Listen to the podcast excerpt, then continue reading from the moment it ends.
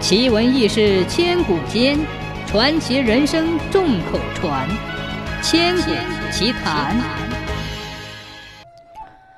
相传有一年，穷人造反失败，官兵追杀过来，村寨遭到血洗，百姓纷纷逃难。路上有个瑶族妇女，背着一个五岁的孩子，领着一个三岁的孩子，踉踉跄跄，拼命奔逃。来到一座长满葛藤的山前，后有追兵，前无去路，好不及人。他抱起身边三岁的孩子，紧紧搂着，流着眼泪对他讲：“孩子，莫怪阿妈心狠，拖着你，大家都逃不了。为了救你背上的哥哥，只好忍心丢下你了。”那三岁的孩子却使劲地抓住阿妈的腿，哇哇哭个不停，喊着：“阿妈，莫丢下我啊！”就在这时，一个白发银须的老人顺着牵挂的葛藤，从山上降落到这个瑶族阿妈的面前。他问：“你怎么不背小的孩子，反而背大的呢？”阿妈说：“我背上的是壮族的孩子。”抱的这个才是我亲生的孩子。白发银须的老人觉得奇怪，忙问道：“那你为什么丢掉自己的孩子去救别人的孩子呢？”阿妈说：“他的爹妈被官兵杀了，救了他，留下一根苗，将来好报仇雪恨。他心一横，把自己的孩子丢在路边不管了。”那个白发银须的老人看见瑶族阿妈舍己为人，十分感动，便拦住去路，对他讲：“你莫慌，你顺着这根最粗最长的老葛藤爬上去吧。”说罢，他扯动葛藤，抖了两下，旁边就出现了一条山路来。阿妈背起壮族的孩子，沿着山路爬了上去。刚爬到山顶，官兵就追到了脚下。阿妈回头往山下一望，奇怪，那条山路不见了，只看见满山挂着葛藤。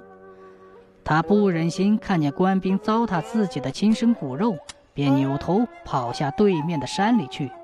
等阿妈下了山脚一看，更奇怪了，自己的孩子正在那山里喝山泉水呢。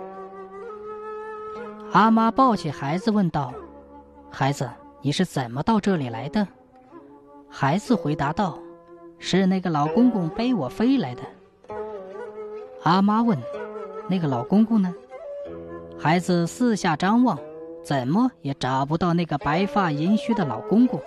他们自然不会知道那白发银须的老公公是个仙翁。找不到那个老公公，他们心里很难过。阿妈又背起壮族五岁的孩子，领着自己三岁的孩儿继续赶路。走了没多少路，他们来到了一个山冲。这个山冲里有个寨子，不少逃难的人都涌到了这个寨子里来。阿爸，三岁的孩子眼睛尖，在人群里一眼就认出了自己的爸爸，跑了过去，让他父亲抱了起来。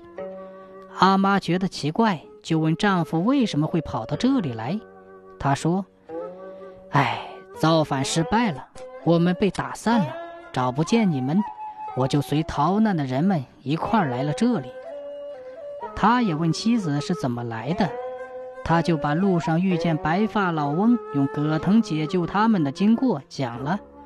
她丈夫听了，惊讶地说：“哎呀，我们也是这位白发银须老人搭救的呀。”是他叫我们几个年轻力壮的人走在后面，每人拖一把葛藤，清扫路上的脚印，掩护大家撤退。等官兵来了，踩上葛藤扫过的路，就像毒蛇碰到半边莲一样，怕得赶紧退兵了。人们纷纷议论开来。一个老婆婆讲：“那个白发银须的老公公真是我们的救命恩人呐。”一个老头子讲。呃，今天是端午节，我看一定是汉人的那个屈原险胜了，我们瑶族人以后也纪念他吧。年纪最大的那个长老说，往后每年端午节，我们瑶寨的家家户户门口都要挂葛藤，它能驱邪避魔，保平安。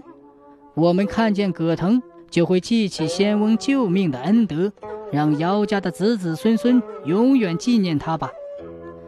就这样这个风俗世代祖传了下来。